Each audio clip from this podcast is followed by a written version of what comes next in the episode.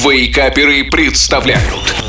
Еда за 10 минут Всем привет! Снова пятница, снова утро и снова я, шеф Газарян. И сегодня я готов и спешу рассказать вам еще один рецепт блюда, на приготовление которого вы потратите мало времени, но получите огромное удовольствие.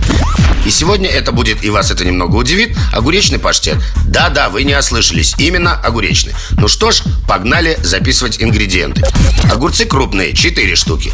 Зелень укропа, 1 пучок. Масло сливочное, 70 грамм. Сыр плавленый сливочный, 100 грамм. Майонез, 1 столовая ложка. Перец молотый, пол чайной ложки. И соль, пол чайной ложки.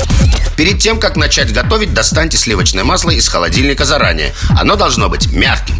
Плавленый сыр должен быть мягкой консистенции. Можно взять сыр в пластиковой коробочке или сливочный плавленый сыр типа «Дружба».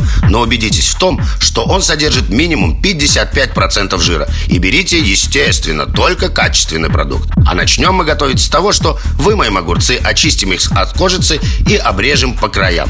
Огурцы обязательно попробуйте, они не должны горчить. После чего натираем их на крупной терке и отжимаем огуречный сок. Затем мы смешиваем огурцы с мелко нарезанной до этого зеленью сливочным маслом, плавленным сыром и майонезом. Если вы будете использовать плавленый сыр в виде брусков, то натрите его на крупной терке. После того, как мы перемешали все ингредиенты, осталось только посолить, поперчить и наш огуречный паштет готов. Для длительного хранения готовый огуречный паштет можно поместить в герметичную упаковку и положить в холодильник. Хранится такая закуска около трех дней. Ну а я с удовольствием говорю вам приятного аппетита. И, конечно же, услышимся через неделю. Пока! Еда за 10 минут. Каждую пятницу в Вейкаперах. На рекорде.